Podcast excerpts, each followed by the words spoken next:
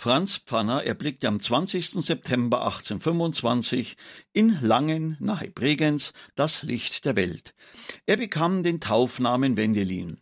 Nach dem Besuch des Gymnasiums in Feldkirch studierte er Philosophie und Theologie in Innsbruck, Brixen und Padua. Als 25-Jähriger wurde er am 28. Juli im Dom zu Brixen zum Priester geweiht. Seine erste Stelle trat er im österreichischen Haselstauden bei Dornbirn an und wirkte dort neun Jahre als Pfarrer. Während dieser Zeit reifte in ihm der Wunsch, in ein Kloster einzutreten. Aber bevor es soweit kam, reiste er 1862 nach Rom und ein Jahr später ins Heilige Land. Nach diesen Reisen war der Wunsch, Mönch zu werden, weiterhin stark vorhanden. So trat er als 38-Jähriger in das Trappistenkloster Maria Wald in der Eifel ein. Ein Jahr später legte er in dieser Abtei am 24. November die Profess ab und nahm den Ordensnamen Franziskus an. Wenige Wochen nach der Profess wurde er zum Subprior ernannt und ein Jahr später übernahm er das Amt des Novizenmeisters. Als er sich nach einer schweren Krankheit gesundheitlich wieder erholt hatte, wurde ihm im Jahr 1868 von Papst Pius IX. die Aufgabe übertragen, die Kirchen- und Klosterruine Trefontane in der Nähe von Rom wieder aufzubauen. Nach zwei Jahren war das Werk vollbracht, der Auftrag erfüllt. Von Rom aus reiste Pater Franz in das heutige Bosnien und versuchte dort bei Banja Luka ein Kloster neu zu gründen. Im Frühjahr 1869 legte er den Grundstein für ein kontemplatives Kloster und gab ihm den Namen Maria Stern. Innerhalb von zehn Jahren hatte er über 70 Mönche um sich geschart, Brüder und Patres, fast alle Deutsche und Österreicher. Umfangreiche Handwerksbetriebe wurden dem Kloster angeschlossen und 1872 wurde Franz Pfanner zum Prior gewählt.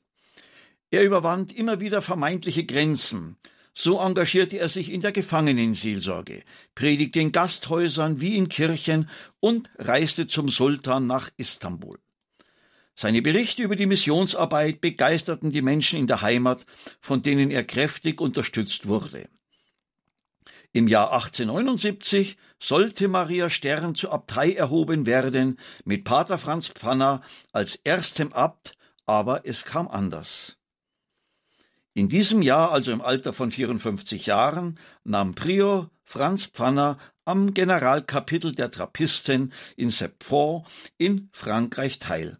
Zu Gast war auch der südafrikanische Bischof Rickards, der die Trappisten bat, im südlichen Afrika ein Kloster zu gründen. Während die versammelten Äbte und Oberen noch diskutierten, sprach Pater Franz Pfanner Wenn keiner geht, dann gehe ich und mit fester Stimme fügt er seiner spontanen Bereitschaft, nach Südafrika zu gehen, hinzu Ich verpflichte mich auf drei Jahre und bin entschlossen, mit meiner Mannschaft das neue Kloster in dieser Zeit aufzubauen, wenn der Bischof zahlt. Dieser Entschluss wird vom Generalkapitel der Trappisten bereitwillig akzeptiert. 1880 erreichte Pater Franz Pfanner mit 30 Mönchen Dunbrody in der Kapkolonie. Die Reise begann allerdings mit einem Fehlschlag. Das zugewiesene Stück Land in Dunbrody erwies sich als zu unwirtschaftlich. Deshalb entschloss sich Pater Franz Pfanner, in der Nähe der südafrikanischen Stadt Durban eine Farm auf dem Maria Anna Hügel zu erwerben. Dazu kam es, weil die Gruppe der Trappisten am zweiten Weihnachtstag 1882 auf ihrer Fahrt zu dem neuen Platz mit den schwer beladenen Ochsenwagen im Schlamm stecken blieb. Ein Flottmachen der Karren schien unmöglich.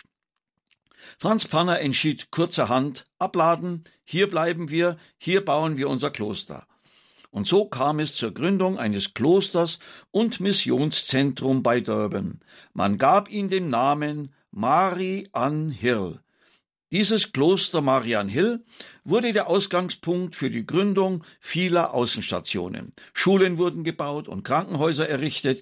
In den Werkstätten in Marian Hill wurden junge Südafrikaner ausgebildet.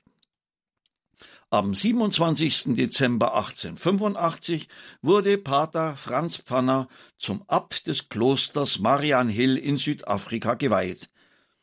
In der folgenden Zeit holte er fünf Frauen aus Deutschland als Missionshelferinnen zur Kindererziehung und Krankenpflege nach Marianhill. Dies war die Geburtsstunde der Missionsschwestern vom kostbaren Blut. Die junge Gemeinschaft der Missionsschwestern sowie die Trappistenmönche von Marianhill wurden täglich aufs Neue herausgefordert, etwa durch den Bedarf an Bildungsmöglichkeiten oder dem Mangel an medizinischer Versorgung in der Bevölkerung.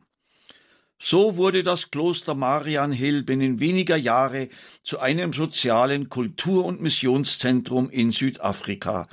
Eine ganze Kleinstadt mit Gebäuden, Schulen, Hospitälern und Werkstätten entstand.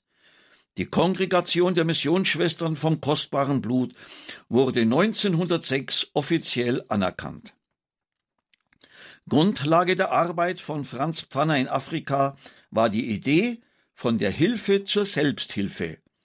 In fester Überzeugung von seiner Berufung lebte er in Harmonie mit sich selbst und zog daraus Kraft, auch schwerste Aufgaben zu lösen. So wurde 1886 die Missionsstation Reichenau als die erste von zahlreichen Außenstationen in Südafrika errichtet. Vier Jahre später, also im Jahr 1890, wurde Franz Pfanner zum Vizegeneral seines Ordens für Südafrika ernannt. Es dauerte jedoch nicht lange und Abt Franz Pfanner bekam Schwierigkeiten mit der Ordensleitung der Trappisten. Missionseifer auf der einen und die trappistische Ordensregel auf der anderen Seite vertrugen sich nicht. Den suchenden Menschen Christus zu predigen, ist wichtiger als ein Schweigegebot, entschied Abt Pfanner. Da er damit gegen Ordensregeln verstieß, setzten ihn die Trappisten 1892 von seinem Amt ab.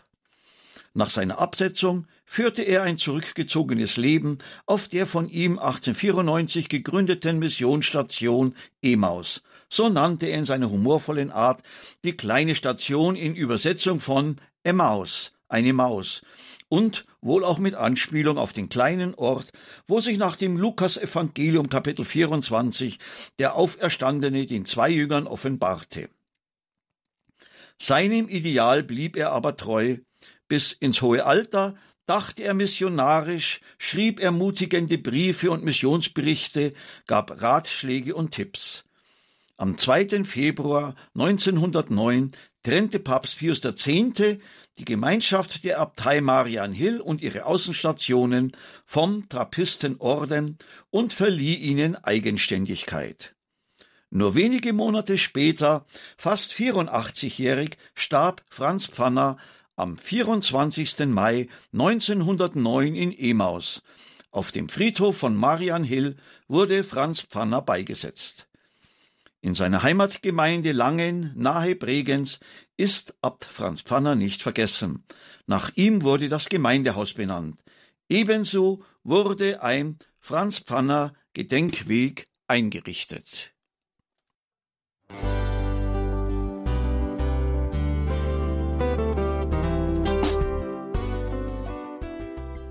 Liebe Zuhörerinnen und Zuhörer, vielen Dank, dass Sie unser CD- und Podcast-Angebot in Anspruch nehmen.